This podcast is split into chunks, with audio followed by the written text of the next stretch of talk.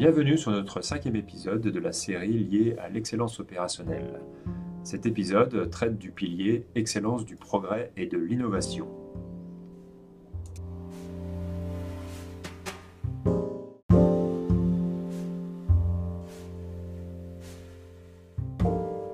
Ce pilier comporte quatre catégories de pratiques.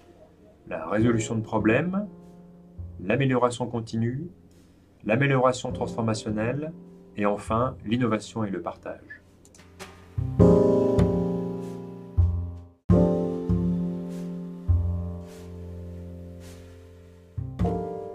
Dans la catégorie résolution de problèmes, il y a cinq bonnes pratiques. la première, c'est les décisions factuelles. la collecte et l'analyse rigoureuse de données factuelles doit être une pratique courante pour toutes les équipes et pour chacune des étapes de résolution de problèmes. De la présentation du problème à l'identification des causes, puis à la définition des solutions.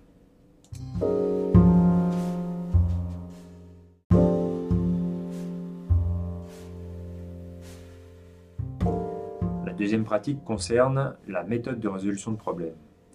Il devrait exister une méthode qui est définie et approuvée par l'organisation pour analyser les problèmes et définir les solutions. Cela peut être une méthodologie standard, la résolution de problème 8D en étant un exemple, ou une solution développée en interne. Quoi qu'il en soit, elle doit être structurée, complète, rigoureuse et inclure des outils spécifiques tels que le diagramme d'Ishikawa où on arrête de poisson, les 5 pourquoi ou le QQO QCCP. Quoi, qui, où, quand, comment, combien et pourquoi. Il devrait aussi exister des directives claires indiquant quand utiliser une analyse complète et approfondie, comme pour un problème critique et répétitif, ou une version plus légère lorsqu'un problème est moins important.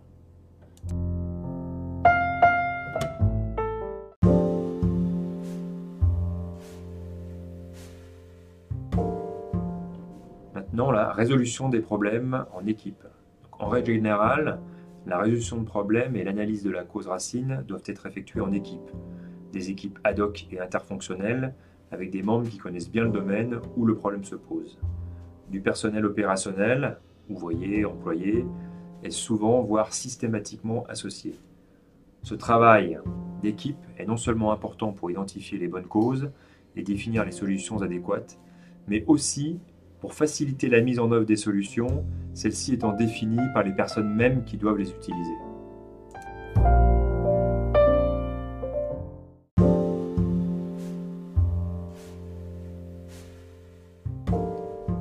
Quatrième euh, bonne pratique concerne le personnel formé. la plupart des responsables devraient être formellement formés aux techniques de résolution de problèmes et d'analyse de la cause racine, au moins un niveau basique de sensibilisation. Des personnes spécifiques et bien définies doivent-elles être parfaitement formées et expérimentées dans la conduite de séances de résolution de problèmes? Le mieux est que ces experts appartiennent à l'équipe opérationnelle, employés ou dirigeants. Cependant, il est possible que des personnes d'une équipe d'amélioration continue facilitent ces sessions et forment des personnes si l'organisation n'est pas encore mature dans la résolution de problèmes.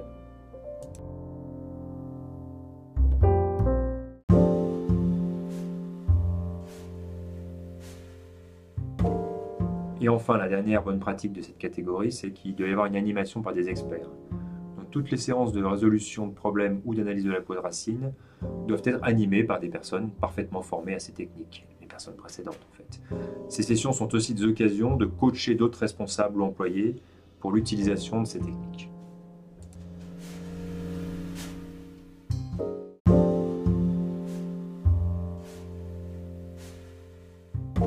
La deuxième grande catégorie de pratiques ici est l'amélioration continue avec euh, cinq bonnes pratiques.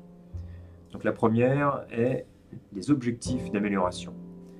Donc les efforts d'amélioration continue, bien qu'ils n'apportent que des améliorations progressives, doivent être alignés sur la stratégie et les objectifs de l'organisation. De même, ces efforts n'auraient pas seulement visé à résoudre des problèmes, mais également à apporter des améliorations, y compris pour des domaines qui fonctionnent déjà bien. Donc l'amélioration continue est par définition une amélioration progressive. À cause de cela, il n'est pas toujours facile, ni même rentable, de mesurer les coûts et avantages de chaque initiative.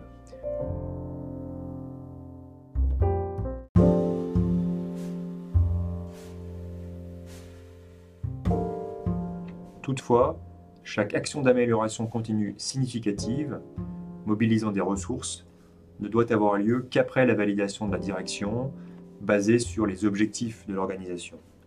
Les coûts et bénéfices devant être mesurés pour les plus importantes. Sinon, il y a un risque de déperdition d'énergie ou que les ressources d'amélioration continue soient plus facilement la cible de mesures de réduction de coûts dans le futur.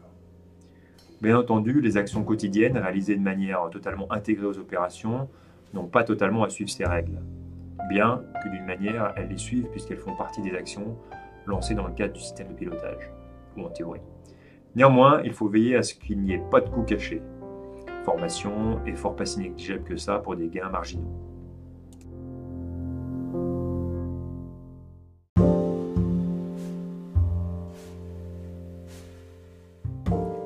Deuxième bonne pratique de cette catégorie, ce sont les rôles d'amélioration continue.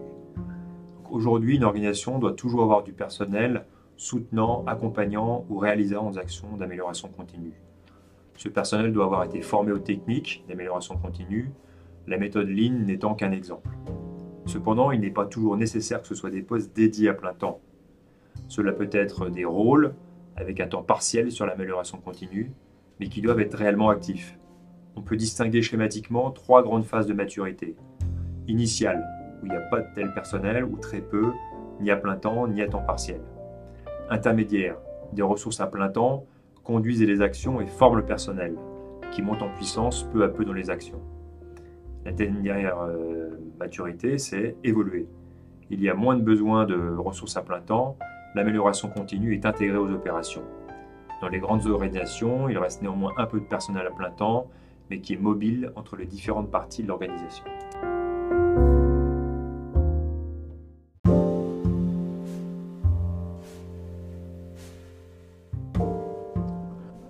Troisième bonne pratique, les pratiques d'amélioration continue.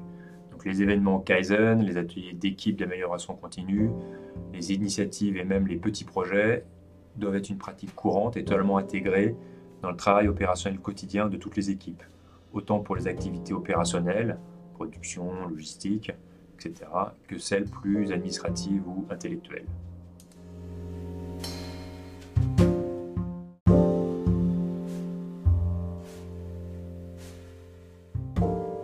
Autre bonne pratique, les techniques d'analyse quantitative. les techniques Six Sigma ou des techniques quantitatives similaires doivent être régulièrement utilisées au sein de l'entreprise pour l'amélioration continue. La plupart du personnel doit avoir reçu au moins une formation de sensibilisation, équivalent de la ceinture jaune du Six Sigma. Il devrait également y avoir le nombre approprié de praticiens, équivalent ceinture verte, et d'experts, équivalent ceinture noire. Le personnel n'a pas nécessairement besoin d'être formé euh, sur le Six Sigma. Six Sigma est une méthode bien connue et standard, mais d'autres méthodes équivalentes peuvent être utilisées à condition qu'elles soient également fondées sur de l'analyse quantitative, statistique et un processus structuré.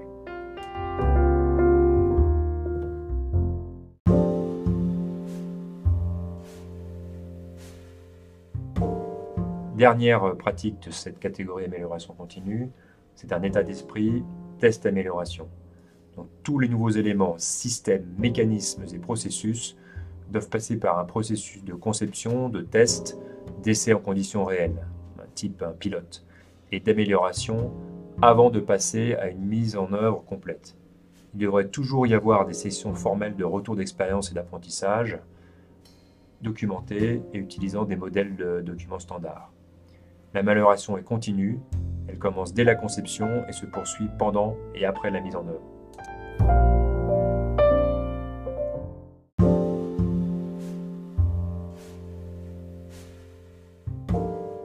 Troisième catégorie de pratique de ce pilier excellence du progrès de l'innovation est l'amélioration transformationnelle. Donc une amélioration transformationnelle, elle se distingue de l'amélioration continue par le degré de changement plus important. Un changement qui n'est pas progressif et qui nécessite une approche spécifique de gestion du changement. Ça peut être consécutif à une nouvelle stratégie, une fusion-acquisition, une urgence pour améliorer les résultats ou d'autres impératifs.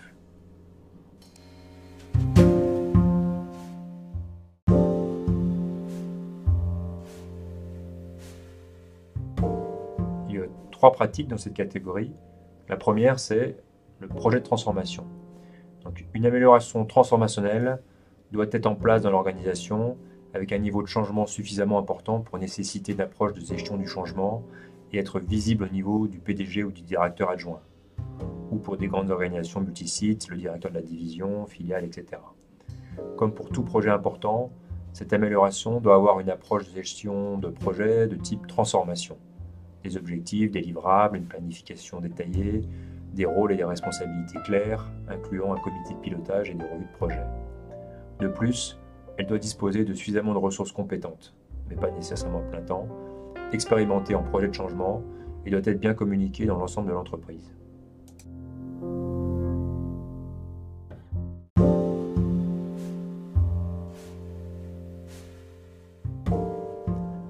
Deuxième pratique est l'intégration aux opérations et à l'amélioration continue.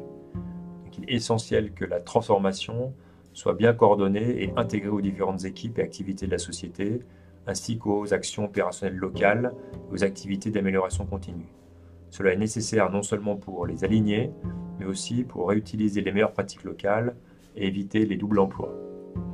Enfin, la dernière pratique de cette catégorie concerne les indicateurs de performance et des revues intégrées. Les objectifs du plan de transformation doivent être toujours intégrés aux objectifs opérationnels des équipes.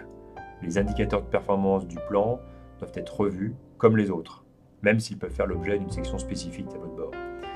Devait être vu au cours de chaque réunion de pilotage de la performance des équipes de dirigeants.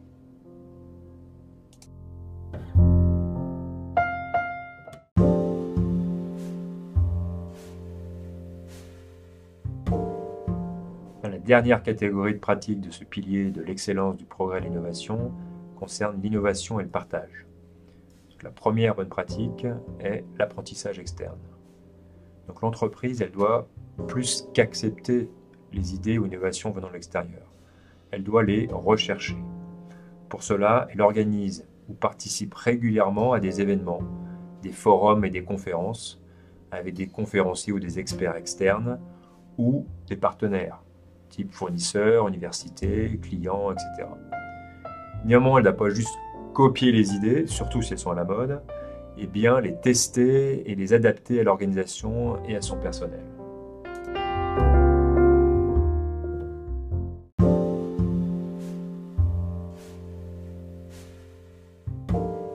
La deuxième bonne pratique est le benchmark externe.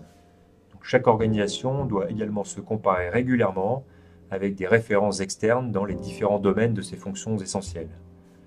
Celles-ci peuvent être des références chiffrées standards de l'industrie ou des échanges spécifiques avec d'autres organisations, comme des visites mutuelles d'équipes ou de sites opérationnels, usines, centres de recherche et développement, centres d'appel, etc.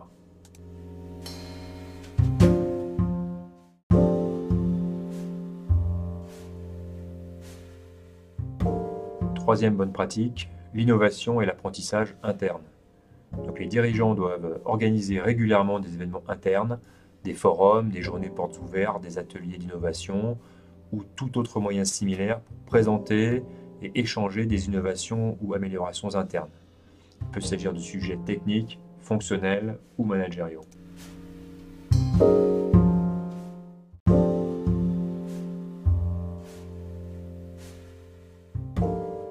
Dernière pratique est la gestion des connaissances et l'expertise. Donc, deux mécanismes principaux doivent être en place pour gérer et développer les connaissances internes. Le premier repose sur l'humain, parfois appelé réseau de compétences ou de champion du savoir euh, ou autre. Il se compose d'individus identifiés pour chaque domaine de connaissances, qui sont généralement des opérationnels travaillant dans le domaine considéré et ayant pour rôle complémentaire d'identifier les connaissances qui doivent être capturées, développées, améliorées et partagées. Le deuxième mécanisme est l'utilisation de la technologie ou du système d'information pertinent permettant la gestion de ces informations.